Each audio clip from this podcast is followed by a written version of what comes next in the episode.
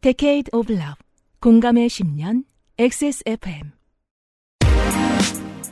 그 아실의 유승균 PD입니다. 서울시는 연간 20만 명이 이용한 야간 공공약국 서비스를 기습적으로 없앴다가 이것이 언론에 소개되고 비판을 받자 다시 되살렸습니다. 문제는 작년에 시의회에서 국민의힘 주도로 처리한 예산에는 공공약국에 쓸 돈을 이미 전액 없애버렸다는 거죠. 그 외에도 서울 시민의 삶에서 사라질 것들이 많습니다. 24년 1월 세 번째 목요일에 그것은 알기 싫다에서 분석해 드리죠.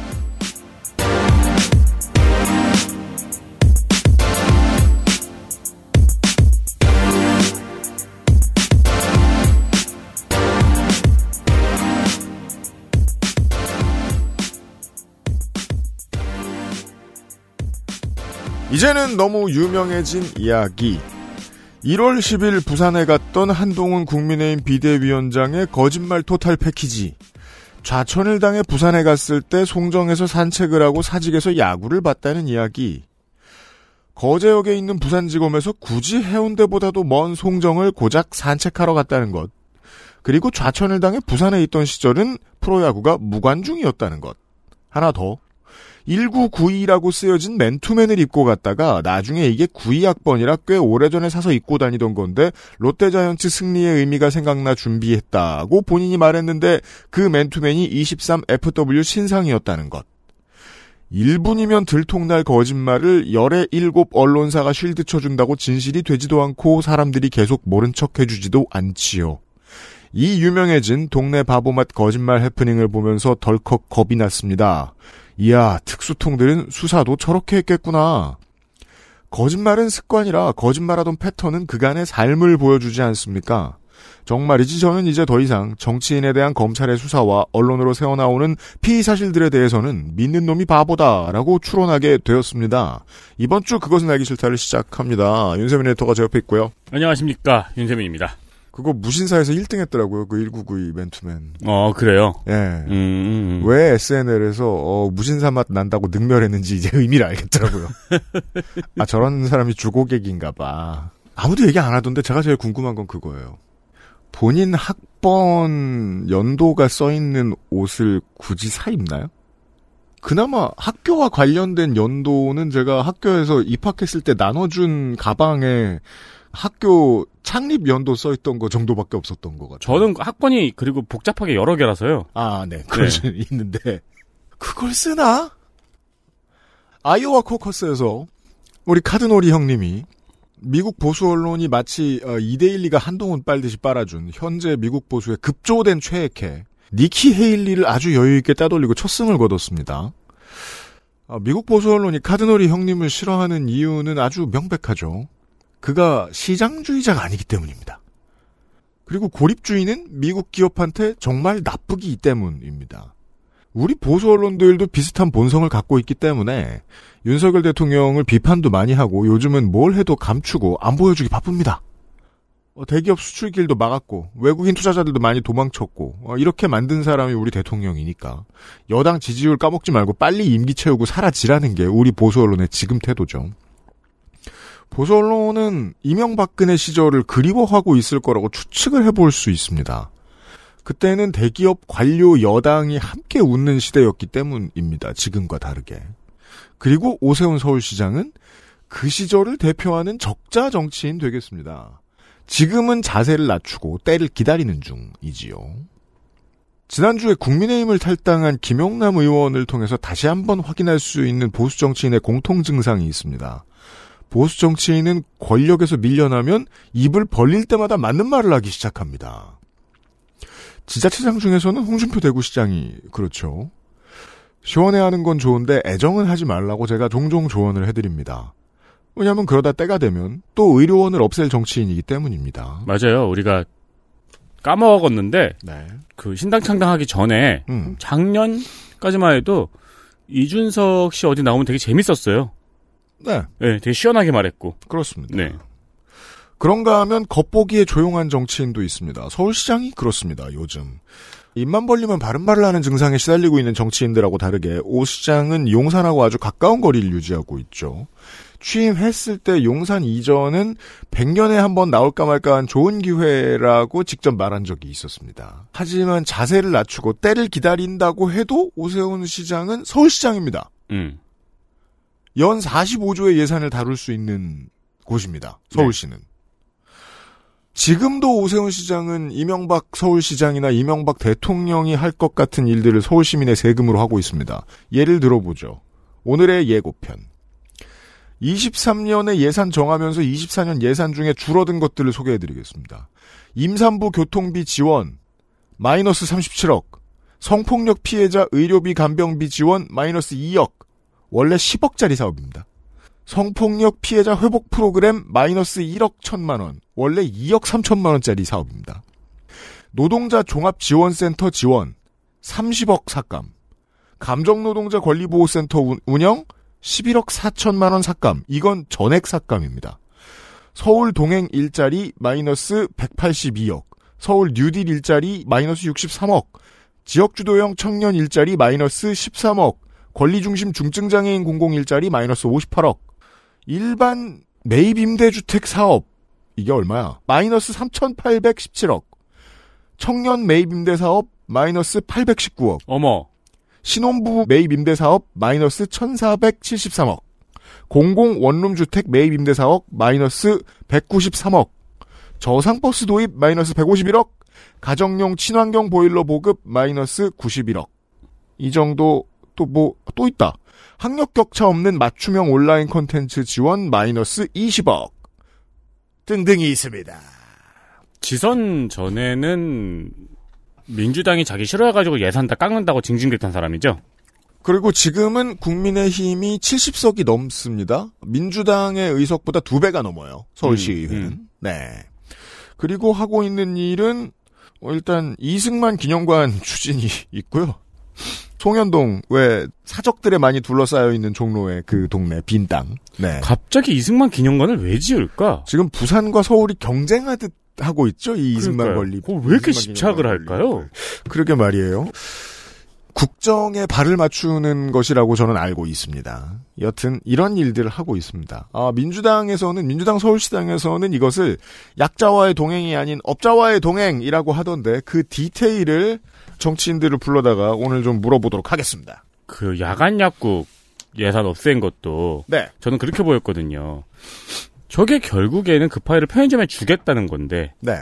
그러면 편의점 의존도가 시민들이 늘어날 거고 약에 대해서 음. 결국 대기업의 그 의존도를 높이겠다는 거잖아요. 수수료는 어, 유통 대기업들에게 조금 더 갈 것이고 시민들은 진짜 필요한 약은 못 구하는 불편을 경험할 수는 있습니다. 그러면 시민들이 다음에 뭐라고 요구하겠습니까? 편의점에 비치할 약을 늘려달라고 요구를 하겠죠. 오, 그 정도도 포석했을 수 있겠어요. 그렇죠. 그러면은 시민들이 편의점에 대한 약의 의존도가 늘어나고 그건 약국의 파이가 줄어드는 거잖아요. 공공이 서울시가 쓰던 돈이 12억이란 말이에요. 자치 구별로 나눠보죠? 5천만 원도 안 돼요. 음. 26개니까. 그 5천만 원 중에 동네에 뭐 한 개, 다섯 개 정도의 약국에게 시간당 얼마씩을 주는 거잖아요. 하나의 약국이 시간당 받는 돈이 제가 뭐 5만 원, 10만 원 이런 걸로 알고 있습니다. 그걸 줄여서 어떤 기업에게 좋을 수도 있겠어요. 이런 그쵸. 것들을 오늘 분석해 볼 거예요. 당장 편의점이 좋죠. 잠시 후에 확인해 보시겠습니다. 서울시당에 국회의원 한 사람과 시의회 의원 한 사람을 불렀습니다. 그것은 알기 싫다는 제주과일의 가장 달콤한 순간 프로넥 실천하는 사람들을 위한 노트북 한국 레노버 고전의 재발견 평산네이처 진경옥 독일산 맥주용으로 만든 데이라이트 맥주용호 비어틴에서 도와주고 있습니다. XSFM입니다. 세계에서 유일하게 카본 소재로 제작한 프리미엄 노트북 레노버 싱크패드 X1 카본, X1 요가. 내 비즈니스, 내 삶의 프리미엄을 더해보세요. Lenovo for those who do.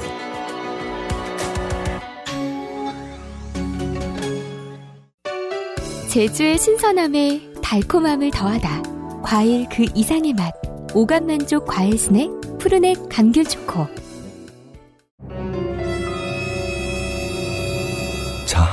지금부터 머리라는 단어를 입 밖에 꺼내면 죽는 거야. 데일리라이트 맥주 효모? 야, 아 그건 머리에 좀. 말할 수 없는 고민? 직접 확인해 보세요. 데일리 라이트 맥주 효모 공개 방송이 있고요. 그건 나중에 또 얘기하죠. 맥주 효모 드디어 왔습니다. 설날 프로모션. 설날 프로모션 합니다. 네, 이게 또 선물 아니더라도 제가 쟁이려고 이때 사는 사람들이 많아요. 명절에 더 안 좋은 일이 생기는 것도 아니지만 명절에 엄청나게 잘 팔립니다. 그렇죠. 그 꾸준히 먹는 사람들도 많고요. 일단 normal 제품에 추가 10% 할인이 들어갑니다. 그리고 노블 프리미엄 제품에 음, 두 병, 세 병 옵션에 추가 20% 할인이 들어가고요. 그 정도 있습니다. 네 병도 있습니다. 네 병 옵션을 하면은 한 병을 추가로 증정을 드립니다. 퍼드립니다. 과거 데이터를 보면은 주로 normal보다는 프리미엄 제품을 구매하시는 경우가 많아요. 그리고 제일 혜택이 좋은 4 플러스 1이 인기입니다. 건강에 좋은 걸 많이 드신다거나 아니면은 이미 다른 뭐 영양제들 챙겨주시는 게 있으면 굳이 프리미엄은 필요 없습니다만. 네. 아무튼 더 잘 팔립니다. 아니 그리고 건강보조식품 같은 경우에는 음, 그냥 각자의 기호에 맞춰 먹기 때문에 그렇습니다. 네. 4 플러스 1을 제외해도 추가 20% 할인이 되는 가장 센 이벤트라고 할 수 있습니다. 그렇습니다. 이 정도까지 해드린 적이 없었던 것 같습니다. 없습니다. 아, 네. 맥주 효모는 최대가 4 플러스 1이었던 걸로 기억하고 있습니다.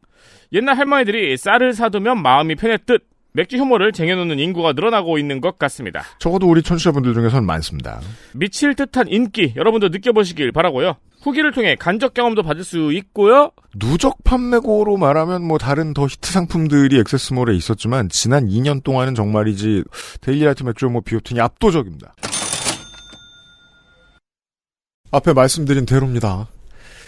언론이 스포트라이트를 가급적 먼저 비춰줘야 되는데 그러지는 않은 이슈라서 아, 바쁜 분들 모셨습니다. 국회의원 한 분하고 시의원 한 분을 모셨습니다. 여러분 그 이 한 시간 동안 우리 일상에 영향을 미치는 일들을 지금 얼마나 많이 이야기할지 확인을 한번 해보십시오. 서울 예산 얘기입니다. 어, 먼저 서울 성북 갑의 더불어민주당 김영배 의원이 나와 계십니다. 안녕하십니까? 네, 안녕하세요. 김영배입니다. 새해 복 많이 받으십시오. 새해 복 많이 받으십시오. 서울시의 노원 6선거구에 더불어민주당 송재혁 원내대표 나와 계십니다. 반갑습니다. 네, 안녕하세요. 새해 복 많이 받으십시오. 그 서울시의회에서는 그 대표 의원이라는 용어를 쓰던데 그게 네. 이제 저 당 원내대표라는 뜻이죠. 네, 그렇습니다. 네, 원내대표님으로 통칭할게요. 서울시 작년 예산 삭감하면서 기존에 하고 있던 사업들을 평가도 없이 없앴다라고 했는데 이게 무슨 얘기입니까? 평가도 없이 없앴다는 사업들 대부분이 보면 이제 마을 사업, 뭐 협치 사업, 뭐 시민 참여 사업들이 대부분 거기에 해당을 하는데요. 어, 이게 조금 거슬러 올라가야 될 것 같습니다. 오세훈 시장이 이제 2021년 4월 초 4월 7일 날 이제 당선이 되고. 네. 네.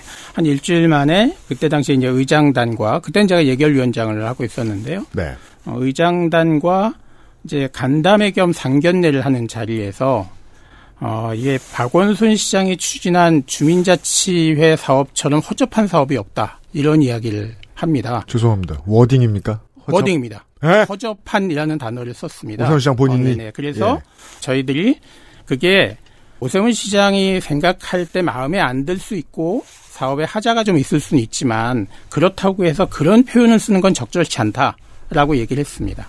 어, 제가 시정 질문할 때도 이 얘기를 똑같이 했습니다. 그건 적절치 않았다라고 말씀을 드렸죠.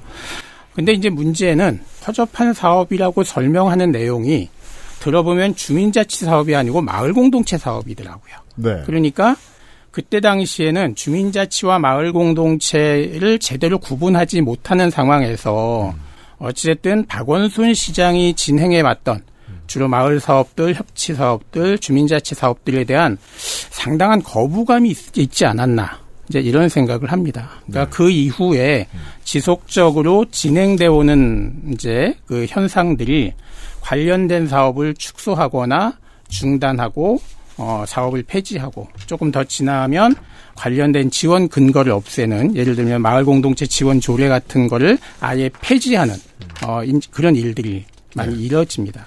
이제 그런 맥락에서 그런 맥락에서 보면 보통 사업은 사업을 진행하고 평가하고 평가에 대한 결과가 나오면 사업을 진- 진행하고 평가하고 그 이후에 이게 뭔가 잘못되어 있으면 개선하거나 아니면 감사를 요구해서 뭔가 문제점을 지적하거나 이래야 되는데 오세훈 시장이 들어서서 주로 폐지되는 사업들을 보면 사업을 시행하는 중간에 오세훈 시장이 문제가 있다고 지적을 하고 그것에 대해서 언론 플레이를 하고 평가도 이루어지기 전에 감사부터 받는 그러고 나서 사업의 문제점들을 자꾸 도출해내는 그냥 그런 과정들이 좀 있었던 거죠.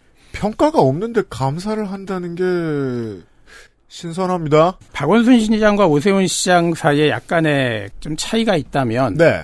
박원순 시장 때는 감사위원장은 감사원에 있는 공무원이 내려왔습니다. 시, 아, 네. 네네. 음. 그거는 무언가 이 객관성을 담보해야 된다는 그런 이유가 아니었나 이렇게 생각이 드는데. 오세훈 시장 이후에 현재 감사위원장은 요직 전에도 그랬습니다만 음. 네. 순환 보직 안에 있는 행정직 공무원입니다. 음. 임면권자가 시장인 거죠. 음. 이제 그러하다 보니 어쩔 수 없이 시장이 요구하는 방향에 맞춰서 감사가 이루어질 수밖에 없겠다 어, 하는 아주 네. 강한 의심을 제기할 수밖에 없고 제가 행정자치위원회의 업무 보고를 받고 행정사무 감사를 하는 과정에서도 감사위원장에게 여러 번 지적했습니다. 적절치 않다. 이런 구조가 이, 이런 구조 안에서 감사가 제대로 이루어지겠냐 객관적으로 그리고 그 감사에 대한 결과를 피감사 입장에서 그걸 인정하고 따라갈 수 있겠냐 하는 문제 제기를 지금도 계속 하고 있는 거죠. 그러니까 이게 한마디로 전임 시장 때리기, 그렇죠. 전임 시장 지우기. 그러니까 이게 이제 라고 특징 지을 수가 있어요. 이게 뭐냐면은 윤석열 대통령이 하는 행태하고 똑같습니다.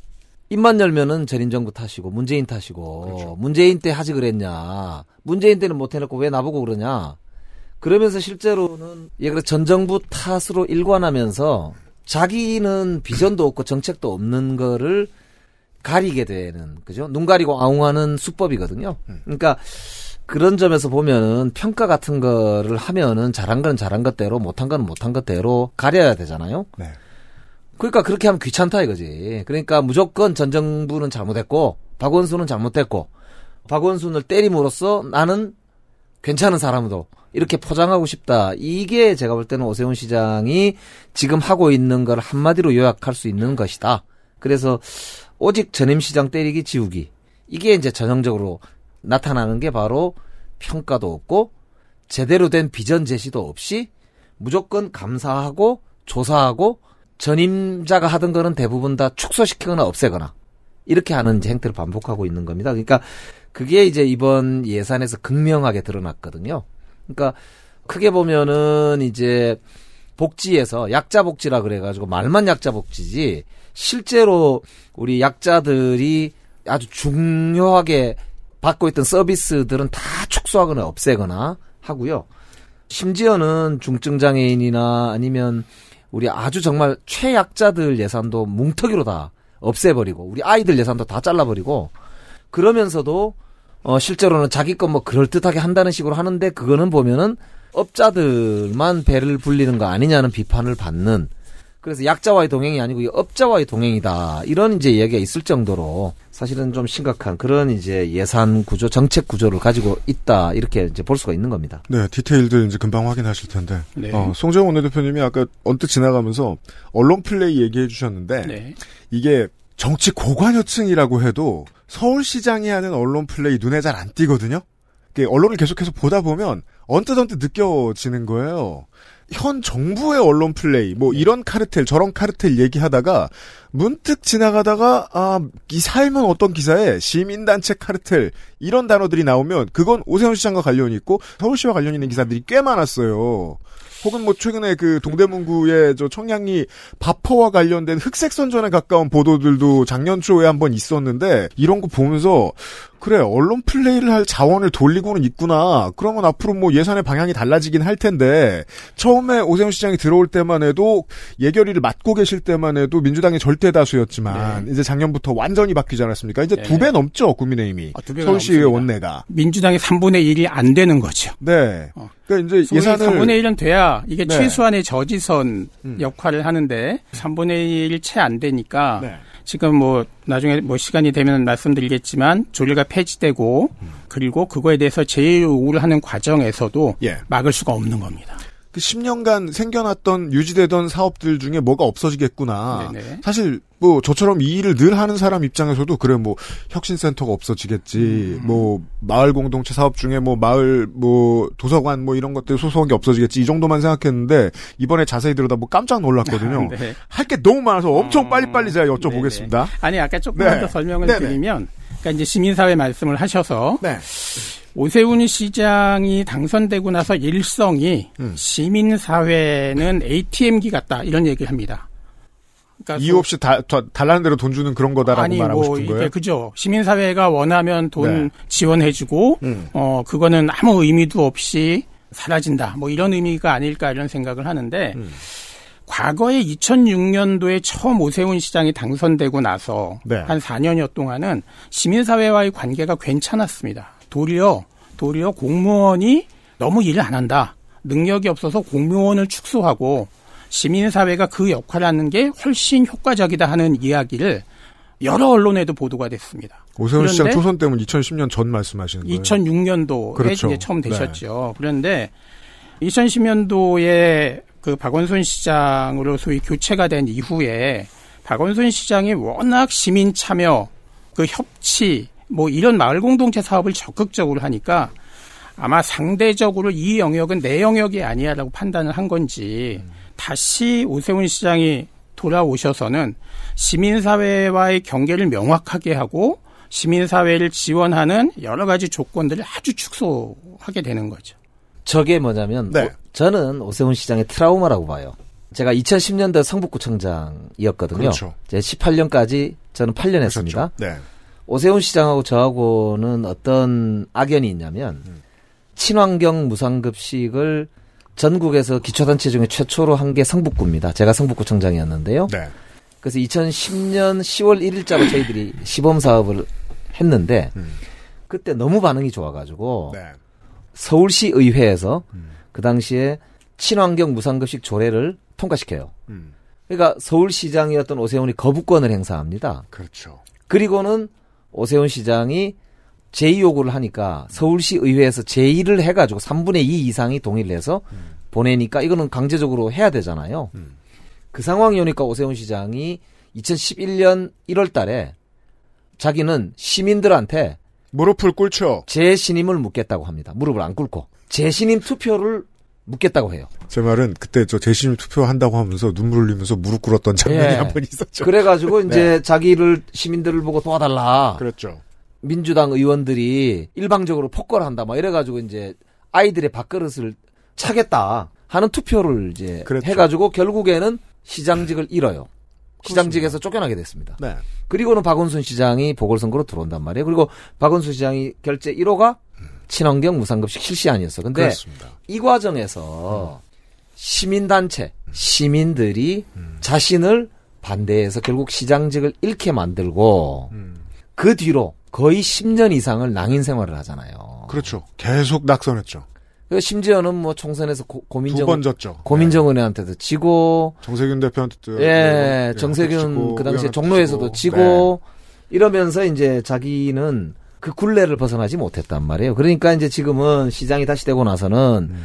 제가 보기에는 시민과 시민단체는 본인한테 걸림돌이지 디딤돌이 아니다. 자신이 어, 일을 펼쳐나가는 데 있어서 오히려 어, 시민과 시민단체는 방해가 된다. 이렇게 제가 볼 때는 이 본능적으로 생각을 하고 있는 거 아닌가. 그런 면에서 이번에 보면 서울시가 정말로 거꾸로 간다는 게 디지털 강국이고 시민 참여의 모범이고 민주주의 국가 중에서도 코로나 시대에도 민주주의가 오히려 발전하고 있는 나라라고 했던 대한민국이 시민사회가 참여한다고 하는 예산을 싸그리 다 손보거나 시민 참여를 다 부정하는 정책을 발표를 한다든지 예산 구조를 간다. 이게 저는 완전히 시대착오적이고 어, 정말 부끄러운 서울이다. 이제 그래서 저는 이게 본질적으로 오세훈 시장이 가지고 있는 정치적 트라우마에서 비롯된다. 이, 이렇게 보면 야 시장 참 잘 뽑아야 되겠구나 그 생각을 하게 되죠. 일관성 있는 추측인 것 같습니다. 아, 빨리 진행해야 되는데 저도 그게 생각나서 왜냐하면 당시에 조직된 시민단체가 엄청 많던 때도 아니고 2010년에 특히나 아동 인구 밀도가 좀 높았던 강북, 성북, 노원 이런 데는요. 그냥 부모님이나 동네 자치주민회 아파트 저 주민회 이런 데에서 돈을 내서 플래카드를 걸었어요. 얘들아 엄마 아빠가 미안하다. 맞습니다. 맞습니다. 그걸 오세훈 시장은 지나가다 보고 부글부글 끓었을 수 있다. 맞아요. 이해됩니다. 그, 그 네. 트라우마가 있는 것 같아요. 네. 그래서 무슨 짓을 했느냐를 빨리 볼게요. 저는 공공약국 이거 질문 준비하다가 공공약 야간약국 지원 사업을 아직 하는 줄 알았어요. 없앴어요 벌써? 아니 없애지 않았습니다. 그럼 어떻게 된 아, 겁니까? 결과적으로는 요 사이에 변화가 12월 좀 18일에 있어서 공문이 왔다는 얘기 들었습니다. 아, 처음에는. 없애겠다고 했죠. 네. 결국은? 살렸습니다. 결국은 살렸는데 아이고 이게 언론이 뭐라 했거든요 이거. 언론도 뭐라고 하고 네. 어 이제 뭐 전국 약사회에서 이제 난리가 나고 이러니까 이제 결국은 살렸습니다. 이게 음. 예산도 크지 않은 거예요. 아 약사회가 뭐라 했군요 또. 약사회가 아주 강력하게 항의를 했죠. 네. 어, 그, 그러다 보니 결국은 이제 살렸습니다. 이제 고민이 좀 있는 음. 거죠. 그러면 이- 이미 예산은 통과가 됐고 이 예산을 어떻게 만들 거냐? 아 예산 다 없앴잖아요. 없었지요. KBS 2023년 12월 20일 서울시가 공공 야간 약국 사업을 중단합니다. 서울시는 지난 18일 각 자치구에 공공 야간 약국 운영 사업 종료를 안내하는 공문을 보냈습니다. 예산 미확보로 사업을 종료하게 됐다며 종료일은 이달 31일이라고 나와 있습니다. 약사들은 이 같은 결정에 반발했습니다. 정수영 강서구 약사회 총무위원장은 자신 SNS에 소아과 오픈런 사태에 확대를 해도 모자를 판에 독감과 코로나가 더블 유행 중인 한겨울에 자칭 아이 키우기 좋은 도시 서울시 정책은 거꾸로 간다고 비판했습니다. 그럼 이제 만들어야 12억 되는 3천밖에 안 되는데. 그 제가 그게. 이건 저는 김영배 의원님한테 여쭤봐야 되겠는데 정치인의 이 머릿속이 궁금한 거예요. 45조를 굴리는 서울시에서 돈이 없으면 뭘 삭감할 수는 있겠죠. 근데 12억 원짜리고 너무 critical한 사업이잖아요. 그러니까 이게 처음에 웃기는 게요. 예. 처음에 발표할 때는 아니 급한 거는 편의점에도 약을 파니까 예. 요새는 시스템이 잘돼 있어가지고 그 뭐 급한 거 괜찮아요. 다 응급이 있어도 음. 밤에 병원 가시거나 아니면 저 편의점에서 약 사시면 됩니다. 이렇게 하면서 12억 3천만 원, 그 얼마 되지도 않는 돈을 어, 없애면서 공공 무슨 약, 이 야간 약국 아 이런 건 낭비예요. 이렇게 얘기를 했단 말이에요. 근데 사정이 변한 게 없거든요. 그냥 그렇죠. 약사가 반대하고 네. 여론이 안 좋고 언론이 꽤 크게 네, 소개했어요. 언론에서 비판하니까 요건 집어넣었어요. 이건 지금 그러니까 이게 아. 도대체가 주대가 아니 기본적으로 없는 건지 상황에 정책을 대한 모르는 건지 예. 상황에 네. 대한 이해가 처음에 부족했던 거죠. 약사회가 강하게 반발하니까 네. 서울시의 답변은 그 편의점 가서 약 사면 된다였어요. 그러니까 약사회들이 약사들이 난리가 난 거죠. 약국에서 사야 되는 약과 편의점에서 사서 마실 수 있는 약을 동일시한 거 구분 못하는. 거지. 예. 소화제 감기약 파스밖에 안 파는데. 아, 그러니까. 근데 아. 그러니까 약사회들이 더 흥분하고 거칠게 항의하니까 어, 결국 살리긴 했는데 이제 말씀하시는 것처럼 이게 뭐 예산도 얼마 안 되는데 이렇게 말씀하시잖아요. 그거는 어, 상황을 조금 이해하면 어, 될 것 같습니다. 뭐냐 하면 오세훈 시장이 얘기하는 약자와의 동행의 약자는 누구를 지칭하는 건지 아직도 명확하지 않은데 새로운 사업이 큰 덩어리가 들어오니까 예산은 늘어나지 않고 기존에 있는 사업 중에 줄거나 중단해서 예산을 만들어야 되는 거예요. 그러니까 그게 기획조정실의 입장인 거죠. 그러니까 이 예산이 해당 국실에서부터 없어진 게 아니라 국실에서는 기획조정실로 올렸으나 기획조정실에서 소위 깊이 시장에- 파악하지 않고 시장의 칼- 오다를 받고 음. 칼을 댄 거죠. 예. 무수히 많은 기존에 있던 복지 사업들이 음. 이 칼날을 날아가게 됩니다. 그렇게 해야 네. 같은 주머니 안에서 오세훈 시장이 추구하는 약자들의 정책 사업들을 넣을 수가 있는 거잖아요. 그건 이해돼요. 저는 이게 뭐 밉다고 말하는 것도 아니고 네. 저는 방송을 이런 방송을 정말 많이 하고 싶은 게 예산을 어디를 늘리기 위해서 무엇을 깎았습니다를 얘기해 주는 게 정치의 한 절반은 되지 않나 생각하거든요. 하루 종일 탈당한 사람들 보여줄 시간 한 10%만 떼서 이 얘기했으면 좋겠다는 거예요. 리버버스 200억을 늘리고 이거 12억을 공공야간약국 12억을 깎았는데 이거에 대해서 지지하실 분은 지지하시고 싫어하실 분은 싫어하시라는 겁니다. 그러니까 공공야간 약국 이게 심각한 게요. 33군데 서울에서 했는데 음. 이게 새벽에도 한단 말이에요. 네. 근데 이게 어느 정도를 이용을 하냐, 하느냐. 22년도에는 20만 건, 되게 늘어나는 추세더라고요. 21년도에는 17만 건, 늘어났어요. 예, 20년도에는 4만 5천 건 이랬, 이랬거든요. 그러니까 기하급수적으로 매년 늘어왔잖아요. 반응 좋은 정책인 거예요. 근데 말이 그렇지. 밤에 20만 건의 약국 이 이용이라는 거는 얼마나 긴급했거나 필요했으면 했겠습니까? 그 중에서 뭐 예를 들어서 일부라도 자기의 아주 정말 긴급한 요구를 해결했다면 이게 이 사람 목숨이 얼마나 중요한데 말입니다. 그러니까 그런 점에서 보면은 이거 이거는 기본적인 사람에 대한 예의도 없는 정말 피도 눈물도 없는 거고 이게 2024년 그러니까 올해 싹 없애겠다고 발표를 했었잖아요. 그러면서 서울시가 발표한 게 뭐였냐면 25년도부터는 어차피 법이 통과돼 있으니까 중앙정부에서 다 합니다. 전국적으로 할 거라서 1년 동안은 그냥 알아서 하시고요. 25년도부터는 정부가 한대요. 이렇게 발표를. 이런 무책임한 이야기가 맞아요. 그거 정리해야 돼요. 대한민국 수도 서울의 시장이라는 분이 예. 어, 앞으로 중앙정부가 할 거니까요. 서울시는 뭐 1년 동안은 그냥 서울시민 알아서 사세요. 이런 거 아닙니까? 이게 도대체가 야 어떻게 이런 참 부끄러운 일이 있나. 김영배 의원님이 그 말씀하신 거예요. 보고 굉장히 놀랐어요. 어차피 25년부터 국가에서 비용을 다 지원을 해서 공공약국 사업을 돌리기로 했다. 그럼 전국이 다 똑같이 시행이 될 테니까 24년에 우리가 예산을 줄이겠다라고 하는 건 1년 동안 우리는 안 할 테니까 알아서 사세요 시- 서울 시민 여러분이라는 급- 말씀인 급하- 거예요. 급하신 분들 그냥 예, 편의점 가서 하시고 그 나머지 분들 잘 모르겠습니다잖아요. 예. 사실 그 20만 명의 시민들, 20, 뭐 50만 명일 수도 있겠습니다만 아무튼 20만 건을 야- 야간약 공공약국을 이용하신 시민들이 소화제 사러 간 거 아닐 거거든요. 편의점에서 그러- 그러니까 파는. 말입니다. 예, 예. XSFM입니다.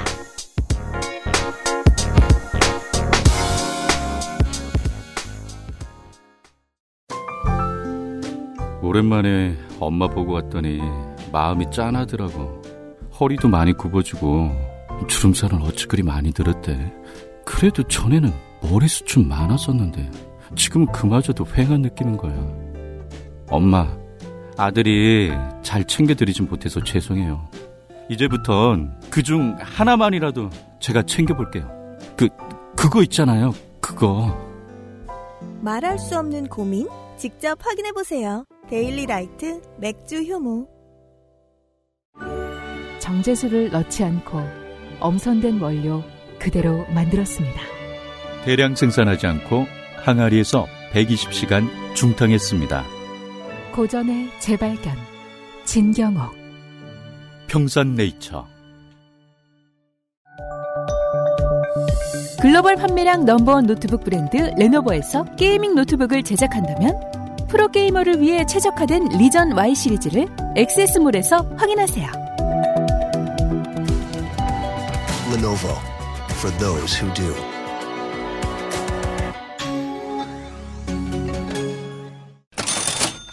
한국 레노버 프로모션 없이 레노버를 늘 가장 저렴하게 구매하는 방법. 액세스몰을 경유해서 XSFM 쿠폰을 사용해서 사실 수 있습니다. 설날 프로모션 에이서스, 삼성, LG 다 뒤져보셨을 텐데 할인율을 따져보실 필요가 있겠습니다. 액세스몰의 레노버 페이지로 가서 노트북 상품 보러 가기를 클릭을 합니다. 레노버 몰에서 마음에 드는 노트북을 장바구니에 담아요. 그 저기 왼쪽에 보면은 이렇게 막 사양별로 이렇게 필터도 매길 수 있어요. 맞습니다. 어떤 상품, 뭐 램은, 뭐 하드는 뭐 이런 식으로. 맞아요. 장바구니에 담고 결제 전에 쿠폰 코드를 입력을 합니다. 쿠폰 코드는 XSFM 2 레노버 숫자 XSFM 숫자 2 L E N O V O를 입력을 하십니다. 제가 아까 아침에 살짝 해봤는데 네. 기존의 할인이 먹혀 있는 것들은 할인율이 좀 적어지더라고요. 아, 네, 그렇습니다. 네 네. 오해하지 마시고요. 결제하고 제법 오래 기다리고 나면은 노트북 최대 30% 할인이 들어갑니다. 그렇습니다. 네, 정상가 대비 할인 가격이고요. 아까 말한 것처럼 원래 할인이 들어가 있던 거에 30%가 추가로 들어가진 않아요. 네, 오해하지 마세요. 간혹 쿠폰 적용이 되지 않는 모델의 경우에는 중국 본사의 프로모션이 걸려있는 경우입니다. X1 카본 gaming 노트북 리전 99, 30만원대 경제적인 노트북 아이디어 패드 슬림 1i까지 다양한 활용도에 맞춘 다양한 라인업이 준비되어 있습니다. 액세스몰을 들렀다가 레노버 노트북을 구매하시면 엄청 싸게 사실 수 있습니다.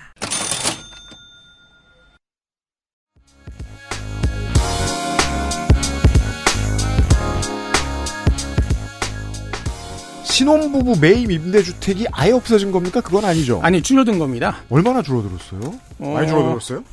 어마어마하게 줄어들었는데 이거 이거를 93% 93%. 아, 94%. 아이고. 이제 뭐 거의 거의 뭐 명분만 남아 있는 상태인데 그 이거를 일일 개별 사업으로 볼 문제가 아닌 것 같습니다. 왜냐하면 음.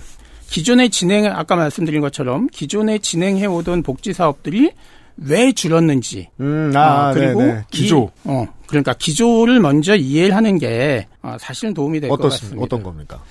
아까 말씀을 드린 것처럼 국가적으로 보면 이제 부자 감세가 있었죠. 근데 부자 감세는 예산이 줄어드니까 우리가 당연히 그 서민 복지가 축소될 거라는 예측이 있었습니다. 네. 그런데 거기다가 아까 우리 김영배 의원님도 말씀하셨지만 이제 약자로 포장된 업자들이 참여하는 사업들이 서울시에서 강하게 추진이 되면서 전체적인 복지 예산 안에 새로운 주머니가 만들어져야 되니까 기존에 진행돼 오던 사업들이 축소될 수밖에 없었던 거예요. 없애거나. 그래서 이거에 대한 방식 중에 하나가 하나는 소위 자치구와 서울시 간의 매칭 비율을 조정하는 겁니다. 네. 어, 그러니까 사업의 규모는 그대로 놔두고 예를 들면 서울시가 전액 지원하던 사업을 자치구와 5대 5로 한다거나 75대 25로 하던 것을 매 해마다 5%씩 자치구의 분담을 늘린다거나 그게 이제 이 예를 들면 사회복지관이나 장애인 복지관의 매칭 비율을 조정하는 것 네. 이게 그런 경우들인데요. 근데 이런 경우들 보면 서울시가 부담하지 않는 만큼을 자치구가 부담을 해야 되는 거예요. 근데 그 자치구는 그 부담을 할 수 있는 여력이 없을 수 있잖아요. 보통 구가 돈이 더 없잖아요. 가난해요. 구청장님. 그러니까 네. 이게 자치구는 서울시에 비하면 네. 10분의 1도 안 됩니다. 10분의 1이 뭡니까? 거의 100분의 1 수준이에요. 그 이게 물론 구청장 체감이 따로 있겠지만 거의 구멍가게 수준. 적어요, 적어요. 조금 조금 네. 다른 얘기이긴 한데 네. 서울시가 중앙 정부에 대고 권한 이양을 많이 요구합니다. 네. 아 그거는 이제 뭐 지방 분권 이런 음. 명분하에 그런 요구를 하잖아요. 그런데 서울시 안에서 자치구에 대한 서울시의 이 힘은 네. 어마어마 어마무시해서 음. 사실은 중앙 정부와 광역자치단체 간의 업무 분장과 조정도 필요하지만 더 심각한 건 광역과 기초 간의 여러 가지 어, 새로운 조정들이 이루어지지 않으면 여전히 광역 단위 안에서 지방자치단체의 자치구의 역할은 거의 없습니다, 사실은. 근데 이런 상황에서 서울시가 해야 될 일을 자꾸 이 자치구를 떠넘기잖아요. 과거에 뭐 아까 그 급식 얘기 있었지만 네. 아, 소위 이제 무상급식이라고 얘기하죠. 저는 무상급식이라는 단어 별로 좋아하지 않습니다. 의무급식 정도. 의무급식의 어점에 맞는 거라고 네. 보여집니다. 정부가 당연히 해야 될 역할인데 그 의무급식을 확대하는 과정에서 기억하실지 모르겠는데 어 이제 고등학교까지 확대한다 발표를 했습니다. 네. 그러면 그 급식 대상이 많은 강북구의 열악한 자치구가 환영을 해야 되는데 아이들이 많으니까 강북구에 있는 자치구가 대부분 반대를 했습니다. 구비가 너무 많이 든다. 그러니까요. 이게 맞습니다. 매칭 사업이라고 하는 게 네.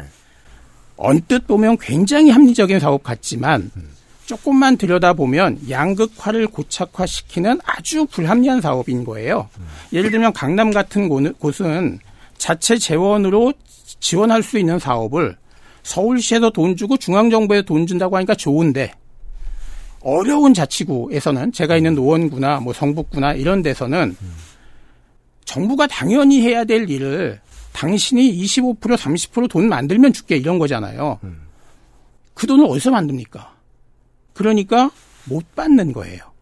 그렇게 네. 되면 점점 고착화되는 관련해서 그럼 이 질문을 드릴게요. 관련된 그런 사업이 몇 개가 지금 보이는 게 있어요. 네네. 뭐 우리 아이 안심 의원 같은 경우에도 이게 서울시가 내다가 이제 네. 뭐 이게 비용이 올라가면서 굳어러 나머지를 다 내라고 한 것도 있고. 네 그런 그런 사업들이 예, 뭐 이제- 몇 가지 좀 소개해드릴게요. 장애인 전동 보장구 보험 지원 사업 이거 장애인들 이거 타고 다니시는 거 네. 이거 자치구에서 원래 50% 내던 걸 자치구가 100% 내게 했다거나 이런 거 그렇죠. 시의회가 결정합니까? 그러면은 구가 목소리를 낼 채널이 있어요? 방법이 있어요?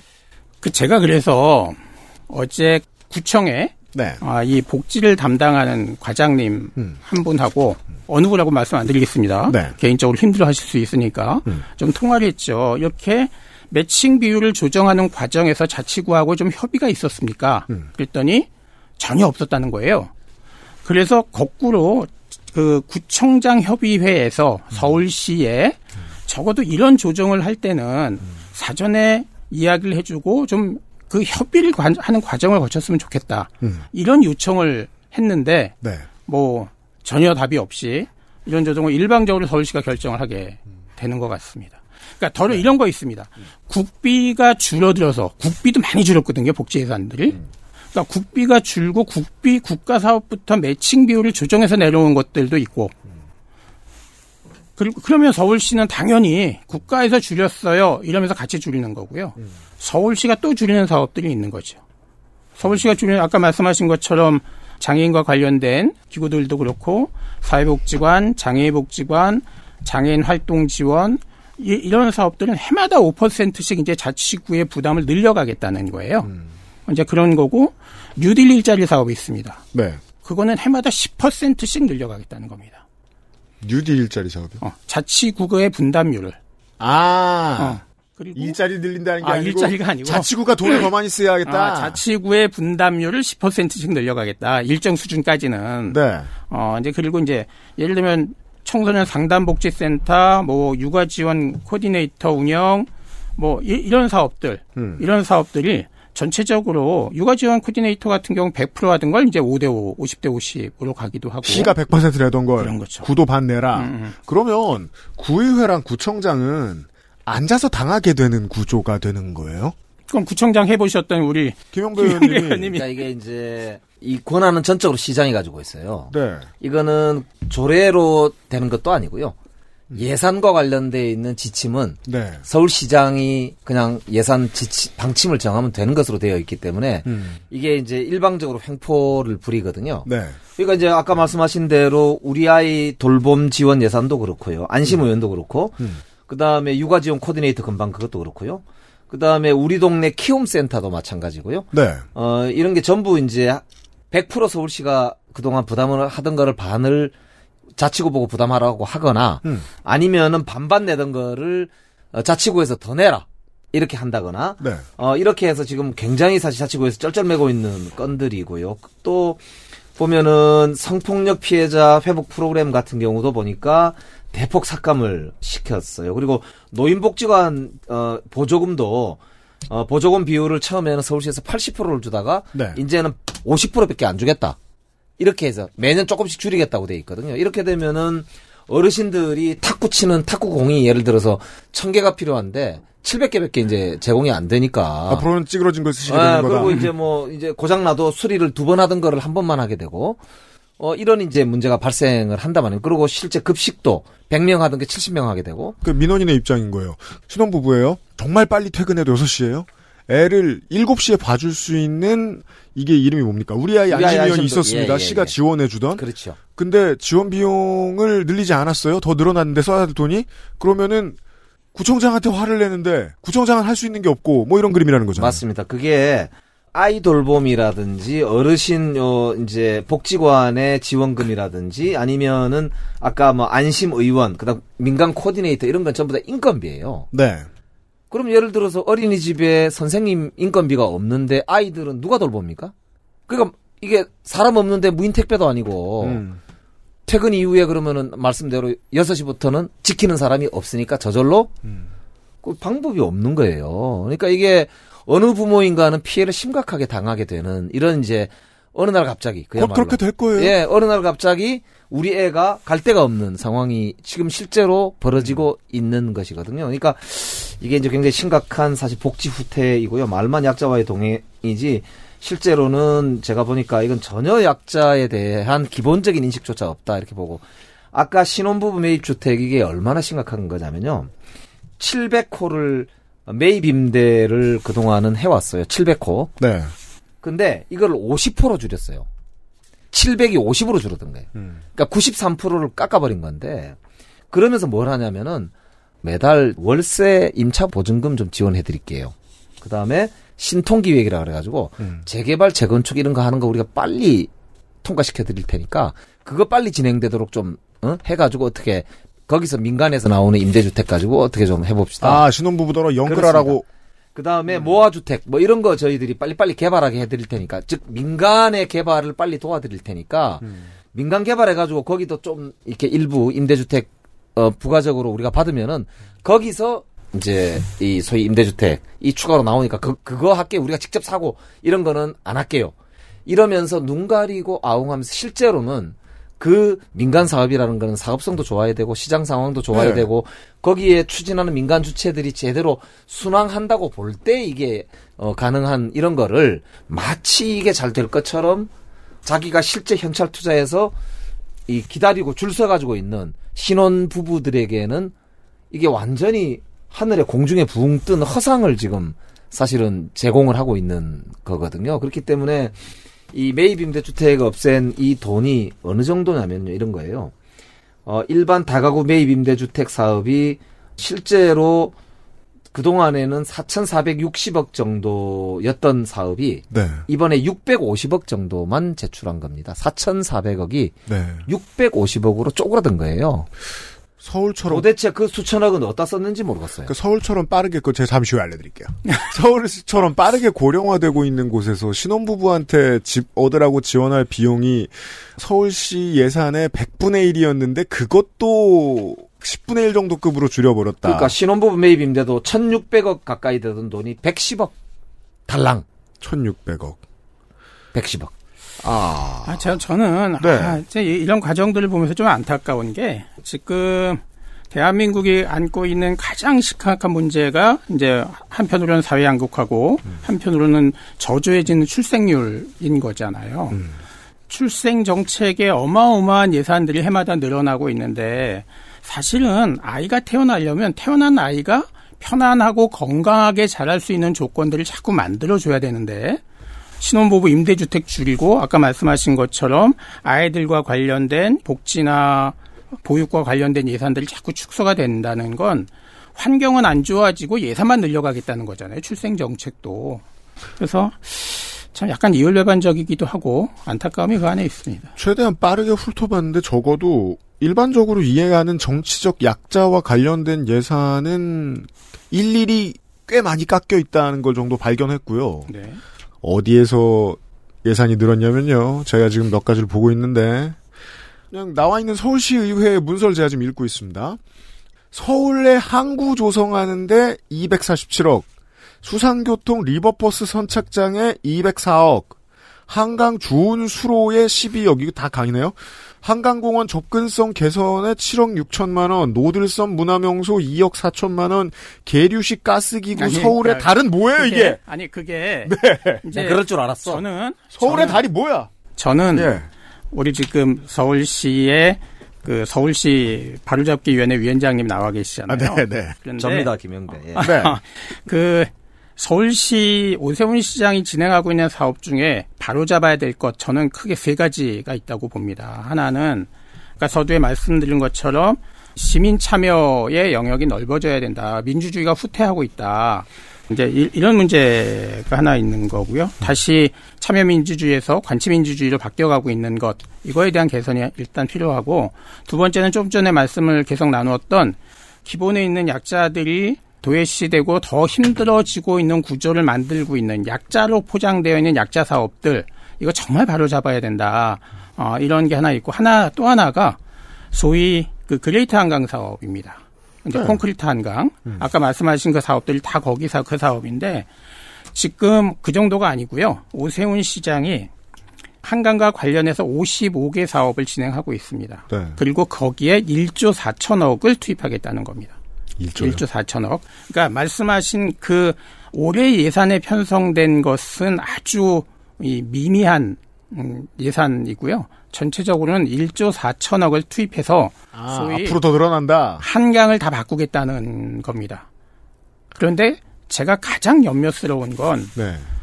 소위 오세훈 시장이 박원순 시장 그림자 지우기 하는 것처럼 어, 이건 조금 굉장히 심한 경우지만 어느 단체장이든 같은 당 소속의 단체장이어도 전임 그 단체장이 하던 사업을 그대로 이어받지는 않습니다. 예산은 제한되어 있고 본인이 하고 싶은 사업이 당연히 있죠. 있을 거잖아요. 그런데 이 한강 그레이트 사업과 관련해서 보면 이 55개 사업 중에 오세훈 시장이 임기 중에 할 수 있는 사업이 10%가 조금 넘습니다. 그 10%도 그동안 해왔던 뭐 축제나 이거 일회성 사업들 그리고 이제 수변 공원을 자연형으로 꾸미는 기존에 있던 사업들이 대부분이고 나머지 토, 토목 사업들은 임기 중에 못 끝내고 땅만 파놉니다. 그게 가장 심각한 거죠. 그러면 그 이후에 토목 사업은 진행하다 중단하면요.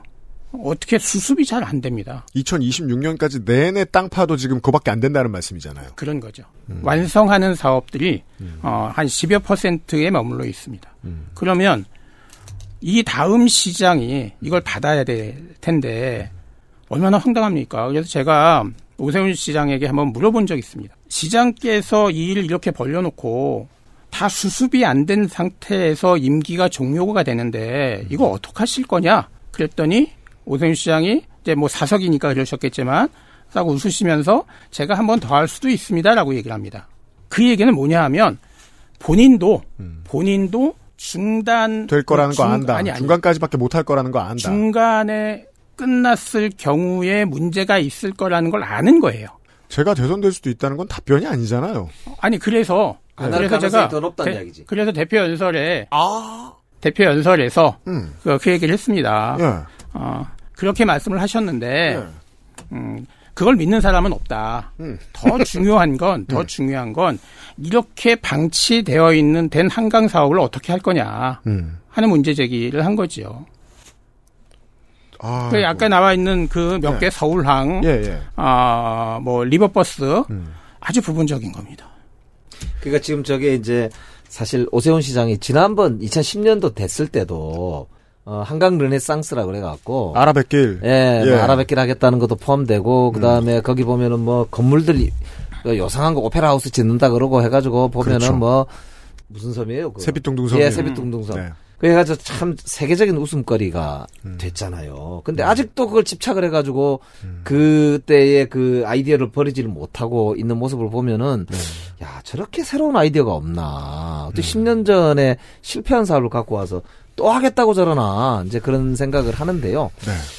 제가 제일 황당했던 것 중에 하나가 뭐냐면은 2023년 12월 달이에요. 그러니까 얼마 되지도 않았어요. 그때 서울시가 뭘 발표했냐면은 교통약자 이동 편의 증진 계획이라고 그걸 발표하고 고시를 했어요. 네. 거기 보면은 저상버스를 2025년까지 100% 도입하겠다 이렇게 발표가 되어 있어요. 네. 그러니까 2025년까지 지금 100%를 도입하려면은 2024년과 2025년 양 2년에 걸쳐서 돈을 엄청 투입을 해야 될까? 많이 써야겠죠. 그런데 작년에 통과된 예산에 의하면 올해 예산이 그 전년도에는 저상버스 도입 예산이 650억이었고요. 네. 통과된 2024년 올해 올해 예산은 얼마게요? 500억이요, 500억. 그러니까요. 써 있는 150억이 줄었어. 저상버스 관련 예산은 줄였어요. 근데 100%를 도입한다는 거를 연말에 발표하고 네. 예산에는 거루 깎고 이게 완전히 이율배반적일 뿐만 아니라 이런 거를 뭐라 그럽니까? 이게 머리가 두 개인 이게 도대체 말입니다. 이게 중앙정부의 R&D 예산 같은 거네요. 그러니까 계속 늘린다고 말씀하시고 말만 깎고. 어 저 저도 뭐 열심히 R&D 국가 R&D를 통해서 뭐 미래 성장 동력 창출하겠다 해놓고 3조 뭉터기로 그냥 R&D 예산을 역대급으로 깎아버린 음. 윤석열 정부하고 이게 똑같은 그런 이제 아주 정말로 이중적인 모습을 그대로 보여주고 네. 있는 것이죠. 이거는 사실은 오세훈 시장을 조금 두둔하면은요, 어, 이 원인 제공을 중앙정부에서 많이 합니다. 중앙정부에서 목표치나 예산을 줄이고, 어, 거기에 따라서 가내시가 내려오면은요, 가내시에 따라서 서울시가 예산 편성을 하는데, 오세훈 시장 입장에서는 줄임 좋은 거죠. 돈 쓸 때도 많은데 중앙정부에서 줄여주니까. 어, 그러니까 이 문제는 몇몇 이 복지사업 안에 덩치큰 몇 개 사업들은 사실 국회에서부터 윤석열의 복지사업부터 꼼꼼히 좀 챙겨봐야 될 문제가 있다. 예, 아까 말씀드린 것처럼 중앙정부도 어려울 거라고 보여집니다. 부자 감세를 통해서 예산은 자꾸 줄어들고 있고 해야 할 사업들은 많고. 그렇게까지 너그럽진 않으셔도 돼요. 그러니 이 국회에서부터 오세훈 시장도 정부의 눈치를 충분히 보고 있고 정부의 네. 가이드라인을 충실히 따르고 있는 편이다. 그리고 정부가 가이드라인 주지 않은 어떤 곳에서 자기 사업을 하고 싶어야 되는데 네. 그게 요 정도의 티가 하나 있다. 네네. 한강 르네 그레이트 한강? 예, 뭐 이름 까먹었습니다. 아, 예, 우리- 이런 아, 일에. 아, 이게 사업명이 그레이트 한강이고요. 네. 그래서 우리는 콘크리트 한강이라고 부릅니다. 좋습니다. 많이 포트를 주세요. 다 단어 잘 지으시네. XSFM입니다.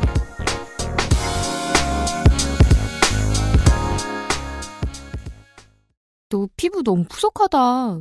과일 좀 챙겨 먹어. 밥도 귀찮은데 과일을 언제 씻고 언제 깎아 먹어. 푸르넥 알아? 푸르넥? 원적외선으로 건조시킨 과일 스낵. 한 번 손대면 끊기 힘들걸? 그렇게 맛있어? 동결 건조다 말린 과일이다. 다 한 번씩 먹어봤지만 내가 생각했던 그런 맛은 완전 아니었거든. 푸르넥은 달라. 무조건 맛있어 맛있어. 야, 그렇게 맛있으면 진작에 하나 사주지 그랬냐. 내가 알던 과일 그 이상의 맛. 오감 만족 과일 스낵 푸르넥. 선물로도 좋아요. 다른 제품과 원료를 비교해 보세요. 다른 제품과 다려낸 방식을 비교해 보세요. 진짜가 만든 진짜. 고전의 재발견. 진경옥. 평산네이처.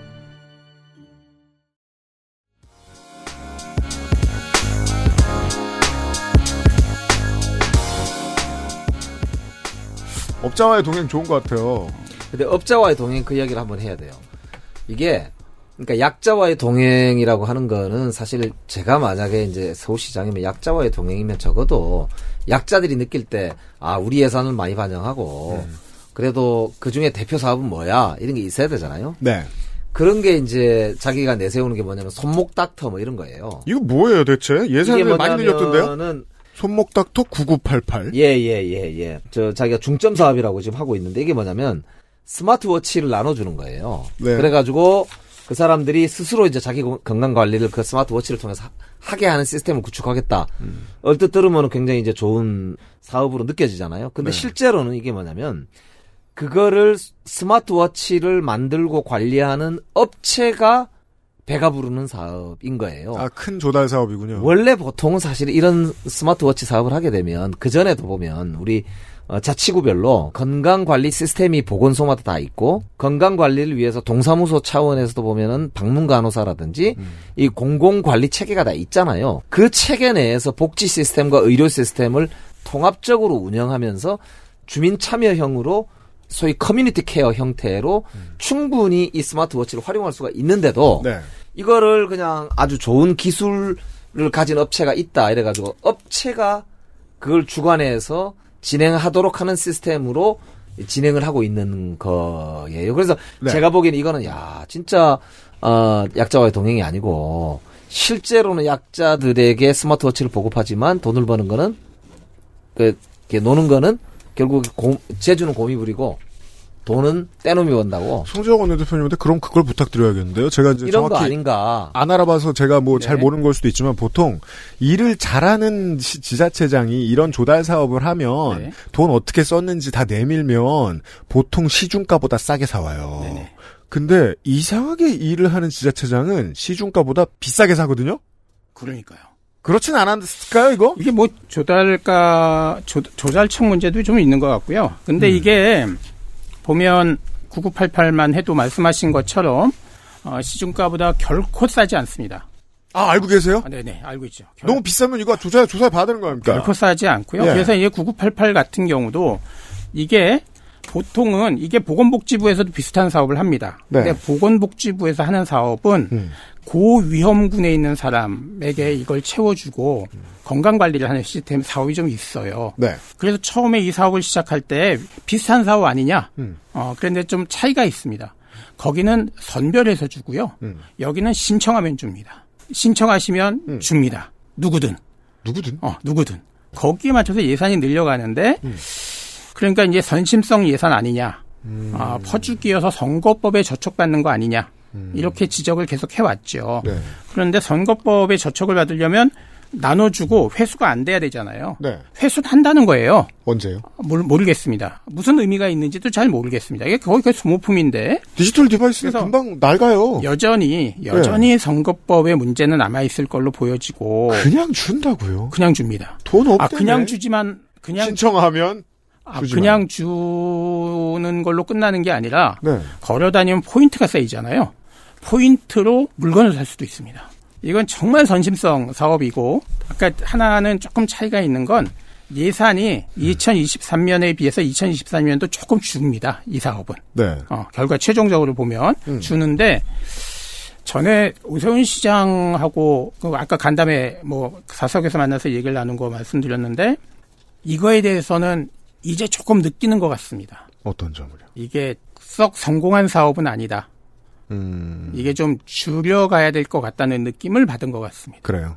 한없이 퍼주는 거잖아요. 그런데다가 문제는 뭐냐 하면 차고 있던 사람이 이거 뭐 고장 나면 이어줘야지 이게 건강 체크든 뭐 건강 관리든 어, 지속적인 어, 네. 효과가 있는 거여서 일회성으로 한번 채워주고 끝나면 아무런 의미가 없습니다. 네.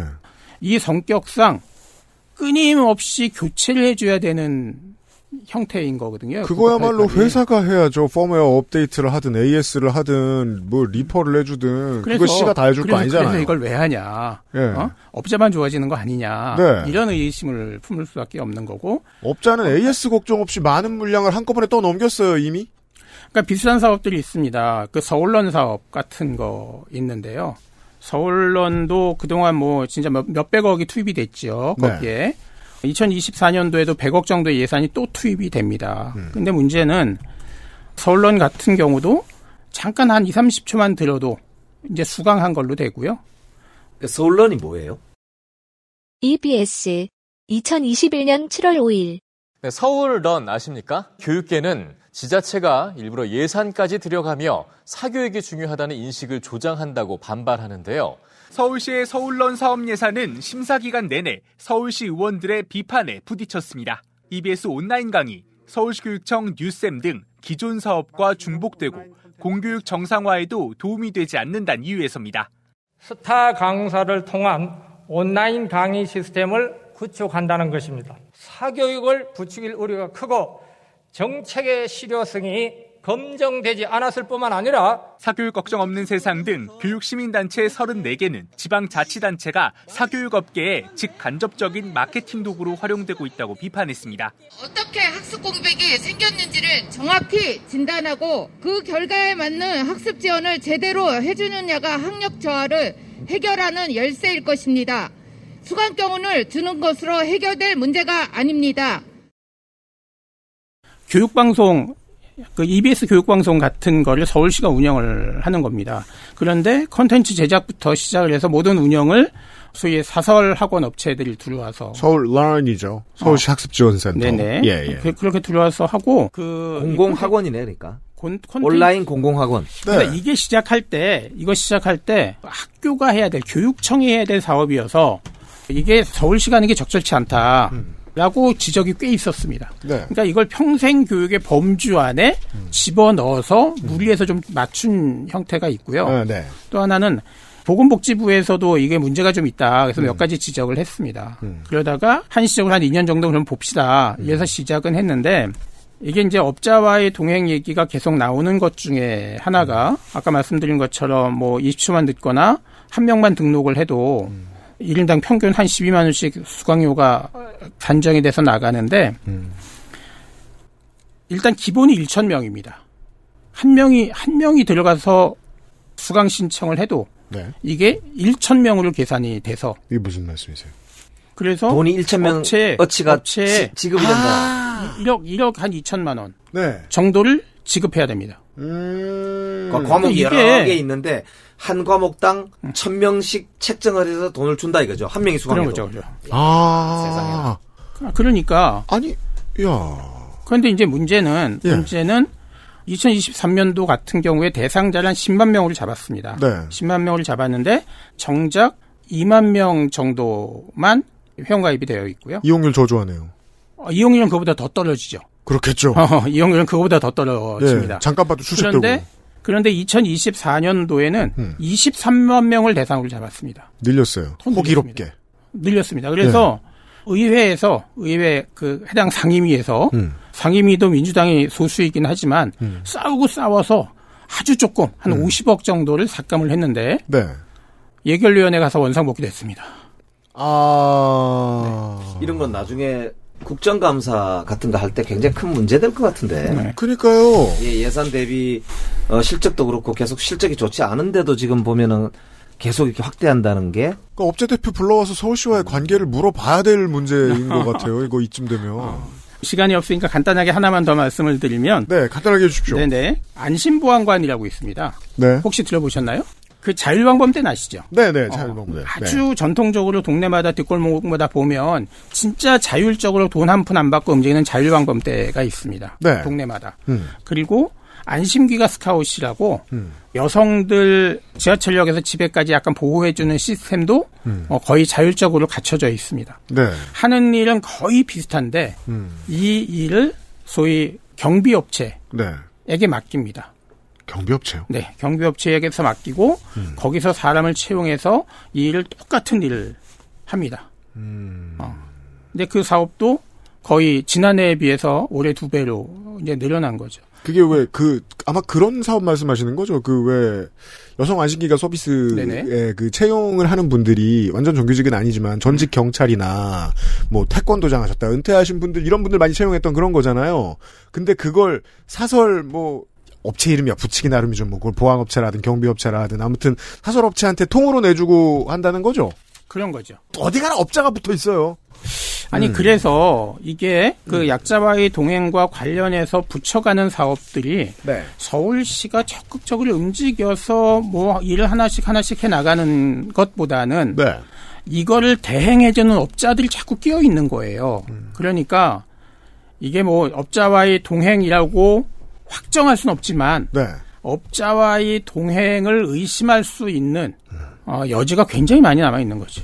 그래 보입니다. 이제 그러면서 실제 이런 사업들 진행하다 보니 복지 이게 다 복지 예산 안에 있지 않습니까? 복지 예산 안에 이런 어마어마한 사업들이 뭉태기로 들어와 있으니까 상대적으로 기존에 있던 복지 사업들이 축소될 수밖에 없는 그 그런 한계에 봉착해 있습니다. 네. 아, 시간 많이 뺏었습니다. 그레이터 서울에 4조 5천억을 쓸 수 있고 야간 약국에는 12억을 쓸 수 없다. 그래 보인다. 아 Great요? Great 1조 4천억. 1조 4천억, 1조 4천억. 아, 네. 네네. 아, 거기서 너무 너무 키우셨어요. 흥분했습니다. 아. 네. 수고하셨고요. 그, 네. 아, 어렵게 모셨으니까, 김영배 의원 나오셨으니까, 저 네. 이것만 한 30초 동안 답해 주실래요? 정개특위에서요. 네 네. 민주당이 지금 연동형 반, 병립형 반을 제안했다고 들었는데. 네네. 이게 지금 민주당의 최종 아닙니까? 그렇지는 않습니다. 워낙 국민의힘에서 병립형 아니면은 아무것도 안 하겠다. 거의 배째라 수준으로 나오고 있, 기 때문에 네. 현실적으로 지금 민주당 입장에서는 정치도 개혁하고 음. 그러면서도 윤석열 정부를 제대로 심판할 수 있는 네. 정말 국민의 투표 주권이 제대로 행사 될 수 있는 제도를 만들어야 되잖아요. 그렇기 때문에 다양성도 보장할 수 있는 정치 체제를 고민하지 않을 수 없거든요. 그래서 이제 그동안 우리는 연동형 권역별 비례대표제가 당론이었고 그러니까요. 그걸 주장해 왔는데 국민의힘이 하도 저렇게 침대 축구를 하니 그러면 이대로 가면은 위성정당 출연이 불가피한 그러니 47석 전체가 연동형으로 가게 되니까 그러니 이제 위성정당 논란이 또다시 불가피해지는 상황이 불을 보듯 뻔하기 때문에 네.